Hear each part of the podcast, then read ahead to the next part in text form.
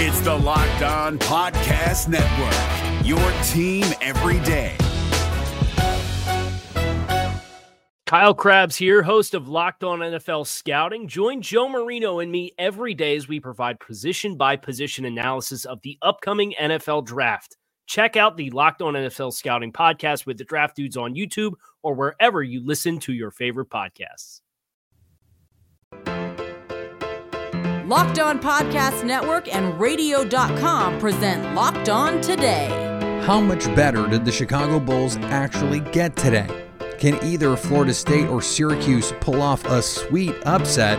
Plus, who won the NBA trade deadline? I'm Peter Bukowski, starting your day with the stories you need to know and biggest debates in sports. You're locked on today. Searching all major sports. Found. Let's start with the biggest story. The Chicago Bulls pulled off the marquee trade of the 2021 trade deadline, acquiring Nikola Vucevic and Al-Farouq Aminu for Wendell Carter Jr., Otto Porter Jr., and two first round picks. Joining me now to break it down from Locked On Bulls, Matt Peck, not Jr. Matt, uh, why for Chicago make these moves now? You know, Peter, it's a good question, but I think the situation is that the Bulls' new front office pairing of Arturas Karnisovas and Marc Eversley, who took control during mid NBA season shutdown, looked at the first half of this season and said, you know what, this is enough of an evaluation period for us to know that we don't love what we inherited from the old regime, and we're going to start making proactive decisions to improve this roster. And we're not going to just stand pat, as you might say, at the deadline. Arturas spoke with the media today after all of the chaos settled and said, it's not often you get an opportunity to add an all star to your team. They had that opportunity with Vucevic. It did come at a high price. Wendell Carter Jr., their former number seven overall pick, and two first round draft picks, but it's it's getting an all star. And I think that for the most part, the Bulls knocked this out of the park. The Bulls are not going to win the East this year. We know that. But just just trying to move in the right direction. Was that you think what this was aimed at doing here? I think so. I mean, the Bulls have been essentially spinning their tires in the past several years of this failed rebuild in the post Jimmy Butler era. And they have all of these top 10 picks Lauri Markkanen, Wendell Carter Jr., Coby White. Uh, it looks like Patrick Williams, who's the first pick from the new regime, is going to be here for this new build. But you can only, you know, take a swing in the draft so many times before you realize that a lot of these one and done kids from college, these lottery picks, not all of them develop as quickly as you'd want them to. And when you have the opportunity to trade one or two of them away, trade away some draft capital to acquire a player who is ready to win now, Vucevic is in his prime. And the Bulls had a all-star in his prime already in Zach LaVine. So now you pair them together and you say, let's try to make the playoffs this season. And man, I can't wait to watch Zach LaVine and Vooch play together. How do you think this trade changes the trajectory of the Bulls this season? I think you look at what the Bulls have done so far, which was essentially being a subpar to close to mediocre team. Coming into the trade deadline, they had won their last 10 games against sub 500 teams and lost their previous nine games against above 500 teams. So that basically tells you, in very simple terms, where they were. And when you add an all-star caliber player like Vooch to the rotation and still keep some of the other main pieces of that rotation, you didn't trade away Thad Young, you didn't trade away Lauri Markkanen, you still have Zach LaVine. The schedule for the Bulls is tough. Nine of their next 10 games out of the deadline are on the road, and a lot of those are against playoff caliber teams. So while they're trying to mesh these new pieces, you know, they're going to add Daniel Theis from the Boston trade into this rotation as well. Al-Farouq Aminu, as you mentioned. It's going to be a, a, tough transition period, I'm guessing, against some quality opponents. But I still think that given the way that the Eastern Conference is stacked out right now, the playoffs are very much on the table. Coming up, could we actually have more ACC teams in the Elite Eight than Big Ten teams? That's next. Today's episode is brought to you by betonline.ag. Just because the NFL is over doesn't mean there still aren't plenty of ways for you to make some money betting on your sports knowledge. And there's one place that has you covered, one place that we trust. That's betonline.ag.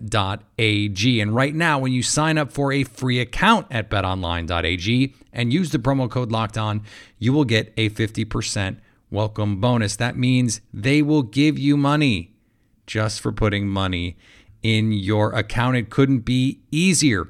Don't sit on the sidelines anymore. There's NBA to bet on, college basketball.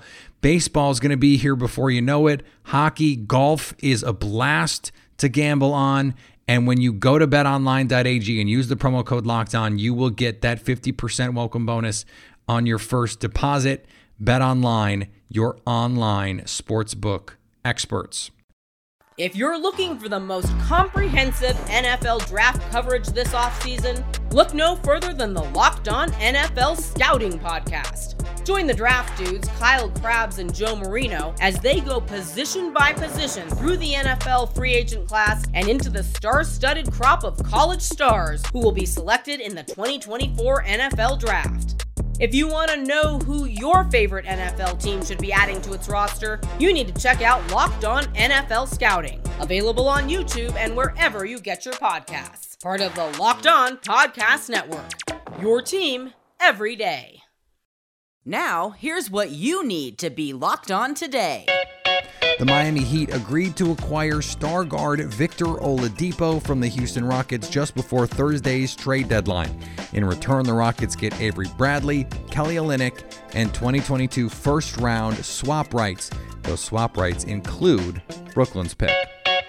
The biggest story from the NBA trade deadline was the trade that didn't happen. Hey, Sean Woodley here from Locked On Raptors to break down the breaking news that Kyle Lowry is staying with the Toronto Raptors through this year's trade deadline. It's big news. Obviously, he was the white whale of the trade market, and ultimately, I think it's the right move not to move on from Lowry, considering what the reported offers were out there. It sounds like the Lakers were involved, the Sixers as well as the Heat. And none of those teams seem to want to part with their best trade packages. For the Heat, it would have involved Tyler Herro. For the Lakers, Talen Horton Tucker. For the Sixers, some combination of both of Tyrese Maxey and Matisse Ty- and a pick. None of those offers came to fruition, and the Raptors were not in the position where they had to move on from Kyle Lowry. He still has value to the team, even if he walks away this offseason because of the cap space he'll create by walking away. But they can also re sign him, pair him with a team that still is good and should bounce back next season under normal circumstances. They have Gary Trent now on hand to fill in for Norman Powell. This team now kind of is in position to just kind of ride out the season. Maybe they make a nice little run to the play in game. Maybe they don't, and it's a lost season and they get a pick. But ultimately, if they weren't going to get the best offer for Kyle Lowry, I think it's the right move for them to stand pat with the greatest Raptor of all time. The Atlanta Hawks got better and more for their future at the deadline. Hello, friends. My name is Brad Rowland of the Atlanta Hawks. We're busy, at least somewhat busy. On Thursday afternoon, it was not a move to get off of John Collins or Cam Reddish or Bogdan Bogdanovic, but it was Rajon Rondo heading out of town back to Los Angeles to the city in which he played last year, although a different franchise. The Clippers acquire Rondo after poking around with him in free agency this last offseason, and the Hawks acquire old friend, local product, South Gwinnett High School's own Lou Williams coming back along with two second round picks from the Clippers and some cash. Not a high level move necessarily, a couple teams swapping reserve guards, but the Hawks do get off of the second year of Rondo's contract, which was definitely onerous the minute they signed that contract, and Williams is on an expiring deal, so in the moment, the Hawks get a shot creator off the bench. It's been a concern for the Hawks in the Trae Young era to not have enough shot creation off the bench and Williams definitely brings that. He's probably a better player than Rondo at this point in time, and also on a better contract. So that is the top line thought here. The Hawks do, I think, improve um, the roster, but more importantly, flexibility for the future is definitely a big part of this, as well as a couple of sweeteners in those second round draft picks. Lonzo Ball was thought to be on the move, but the deadline came and Ball stayed. Hey everyone, Jake Madison from Locked On Pelicans here. Lonzo Ball is staying in New Orleans, and you know what? It's the right move. There's real limitations to his game, but he's still a good young player who's improved every single year he's been in the league. At 23 years old, shooting a good three point percentage on volume, I don't know if that's the right guy to move for pennies on the dollar. If there was a Godfather offer on the table, yes, Absolutely, but it doesn't sound like anything like that with a first round pick or a good young player materialized in the slightest. Restricted free agency is usually unpleasant for small market teams, but a sign and trade could be worked out for him this offseason if the Pelicans are worried about having to overpay him. For now, he's still here in New Orleans, and the Pelicans have 30 games to see if he's a core piece next to Brandon Ingram and Zion Williamson. So we'll see what happens in the offseason. But for now, that's the core going forward.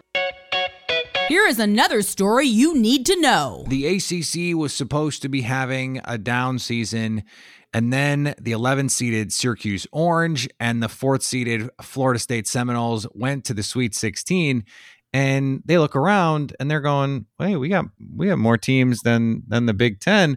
What's up with that?" Tyler Aki from Locked On Syracuse uh, joining me now and Tyler uh, the ACC has a chance to get a team or maybe two in the Elite 8. What does that path look like for one of these two teams?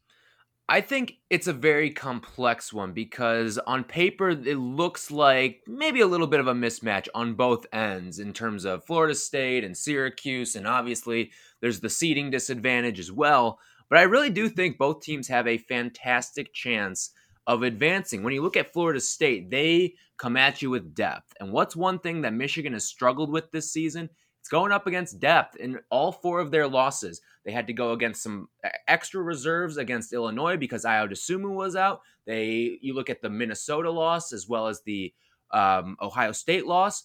Eight guys played at least 13 minutes in that game in those games. And then also the the Michigan State loss. Michigan State they run their rotations very similarly to Florida State, where you're going to see eight, nine, maybe 10 or 11 guys take the floor against you. So I think depth is something that has overwhelmed Michigan a lot. And without Isaiah Livers, that could be a problem. Meanwhile, on the other side for Syracuse, this is a Houston team that, quite frankly, might be feeling a little lucky to be here right now because they narrowly get past Rutgers last weekend. And also, on top of that, they might be with a limited DeJon Jarreau, the AAC Defensive Player of the Year. So I'm looking at Syracuse. If they can get one of the, the dinged up players from Houston and get him out of whack early on, that could certainly help this team. And the 2 3 zone is something that has been the great equalizer all tournament long. This Syracuse team is not afraid, and they have proven that they are not afraid over and over again. If there is something that that can be the equalizer in any basketball game, it is three point shooting. And when you have someone like Buddy Boeheim on your team, that gives you a chance in these games. No doubt. And this is a Buddy Boeheim that's playing like an alpha. He's playing like an All American right now over these last eight or so games. He has flipped a switch and he has channeled his inner GMAC, it feels like, to a lot of Syracuse fans. Now, one of the great equalizers in this game and, and one of the matchups to watch is going to be on the offensive glass for Houston because they are the second best offensive rebounding team in the country. However, they have struggled a little bit in the offensive rebounding situation against some of the bigger teams. Let me give you a little A plus B equals C scenario here. So, in their three losses this season, they have had 11 offensive rebounds in all three games. Still a pretty significant number, but it's some of their lower outputs of the entire season. Now they're going to go up against some height. Again, this Houston team is not very big. Their tallest guy that you're going to see thrown out there is just six foot eight, so height advantage goes the way of the orange in this one. Well, when they faced a team with similar height, it was South Florida. They were held to nine offensive rebounds in each of those contests this season.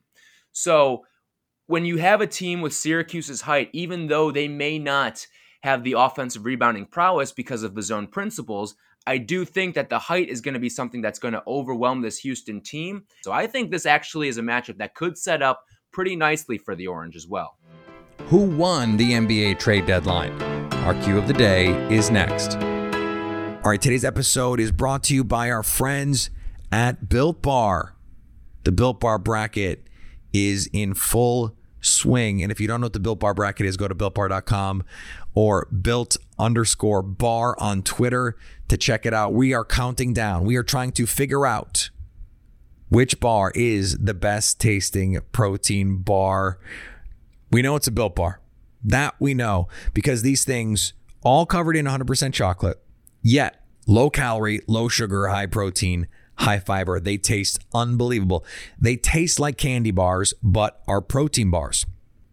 So we know the best tasting protein bar out there is a Built Bar. Which one is it for you? Go let your voice be heard, builtbar.com or built underscore bar on Twitter. And remember to use the promo code LOCK to 15 to get 15% off your next order just for being a listener. That is locked 15 to get 15% off your order at builtbar.com and check back to see who is the winner of the best tasting protein bar. If you're looking for the most comprehensive NFL draft coverage this offseason, look no further than the Locked On NFL Scouting Podcast. Join the draft dudes, Kyle Crabbs and Joe Marino, as they go position by position through the NFL free agent class and into the star studded crop of college stars who will be selected in the 2024 NFL Draft. If you want to know who your favorite NFL team should be adding to its roster, you need to check out Locked On NFL Scouting, available on YouTube and wherever you get your podcasts. Part of the Locked On Podcast Network. Your team every day. Agree or disagree? This is the Q of the day. The NBA trade deadline was a whir of activity, players moving across the league, including some marquee trades that could affect the playoff races in both conferences. Joining me now from Locked On Fantasy Basketball, Josh Lloyd. And Josh, there's always this winners and losers conversation. I want to frame it a little bit differently for you. Which move makes the team that got the new player the most improved? I think, Pete, it has to be Denver. Now, I'm not not the biggest Aaron Gordon fan in the world, but I think yeah, his ability to be a, a switchable wing defender is key, especially when you're dealing with LeBron, uh, Kawhi Leonard, Paul George, down to Donovan Mitchell, those sort of guys. He's shown an ability to be a bit of a ball handler. They didn't give up much. Gary Harris isn't even playing. Like we don't know when he's going to be coming back. RJ Hampton's a rookie, and they also upgraded their backup center position, bringing in JaVale McGee over Isaiah Hartenstein. Yeah, it probably has to be Denver to me, even if you you don't like Aaron Gordon as this a game changer, just what he does and how he fits and the improvement that they made without having to give up too much. I think it's them. So let's talk about the Vucevic trade because that was, I think, the marquee name moved at the deadline. Chicago adds an all star to their first time all star, Zach LaVine. Uh, how much do you think that actually impacts their ultimate outcome? Because if I'm looking at this going, okay, who is who has changed their destiny this season? I look at that move and I go, yeah, it looks really great on paper. You're going to win the press conference, but I don't know that it ultimately changes how I think about how their season is going to end. No, I, I agree. Look, um, obviously Vucevic has been having a fantastic season. They're putting up big numbers in Orlando, but the Magic weren't doing anything good. And not saying that that's his fault, but yeah, what does it mean? Does Chicago move from being ninth in the play-in game to being eighth in the play-in game and losing still in the first round of the playoffs? Like I don't really see the huge change there. He's obviously not super young either. He's not ridiculously old, but he's not young. He's not on the timeline of Coby White or Patrick Williams or even a Lauri Markkanen. What, do they do in that scenario? It does make them a better team this year, but how much better, I'm not certain. And in the future, I'm not certain that it does a huge amount uh, for them. One of the the under the radar moves a little bit was the JJ Redick deal, and he's been moved at the deadline a couple different times. I think this is a move that that could really move the the proverbial needle for the Mavericks. Their their loss of Seth Curry, I think, impacted the spacing on the team. They needed some shooting, and they got it with JJ Redick. How much do you think he can help them as they make a playoff push here? I think theoretically he could, but in reality, is it maybe just like guys like Kyle Korver going to the Bucks because he hasn't been very good this year. He's been injured. Right. The shot hasn't been there. He's not, you know, 44% three point shooter anymore. I think he's at 37 maybe percent for the season. So while, yeah, replacing Seth Curry is important to what they need to do, I'm not, I'm not sure Redick still has it in that capacity. The, the last one that that impacts at least the contenders that I'm that I'm thinking of top of mind is the Evan Fournier deal. The Celtics needed to shake things up a little bit. How how does that change their rotation? How do you, how do you think that affects who is going to be the primary ball handler at the end of games? Does it potentially take shots away from Tatum and Brown? How do you see that playing out there?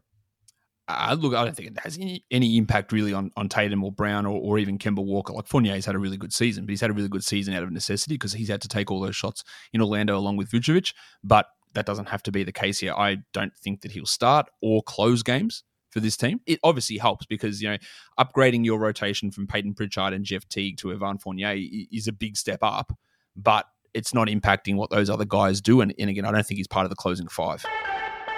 And finally, Jim Nantz will remain at CBS Sports for many more years. The network's top announcer signed a new deal to stay at the network for an undisclosed number of years, ending speculation the network might need to find another person for its top slot. That means Hello Friends is here to stay. Now that you've got the news, go make some money. Listen to Locked On Bets, download and subscribe wherever you get your podcasts. Coming up on Monday, a full breakdown of the Sweet 16 in the men's NCAA tournament, plus reaction to the biggest showdown in the women's tournament. So, at least until tomorrow, stay locked on today. If you're looking for the most comprehensive NFL draft coverage this offseason, look no further than the Locked On NFL Scouting Podcast. Join the draft dudes, Kyle Crabbs and Joe Marino, as they go position by position through the NFL free agent class and into the star studded crop of college stars who will be selected in the 2024 NFL Draft. If you want to know who your favorite NFL team should be adding to its roster, you need to check out Locked On NFL Scouting, available on YouTube and wherever you get your podcasts. Part of the Locked On Podcast Network. Your team every day.